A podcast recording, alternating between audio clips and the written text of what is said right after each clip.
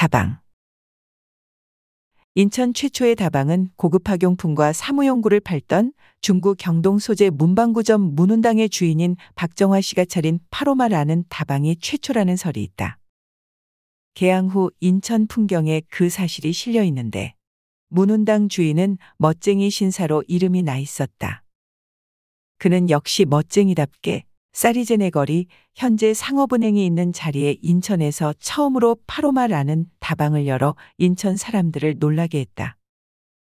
당시 다방이란 서울에도 문화인들이 시작한 종로의 멕시코, 관운동의 카카듀, 소공동의 낭랑 등몇 군데 안 되는 시기라 대단한 인기를 끌었다는 기록이 보인다.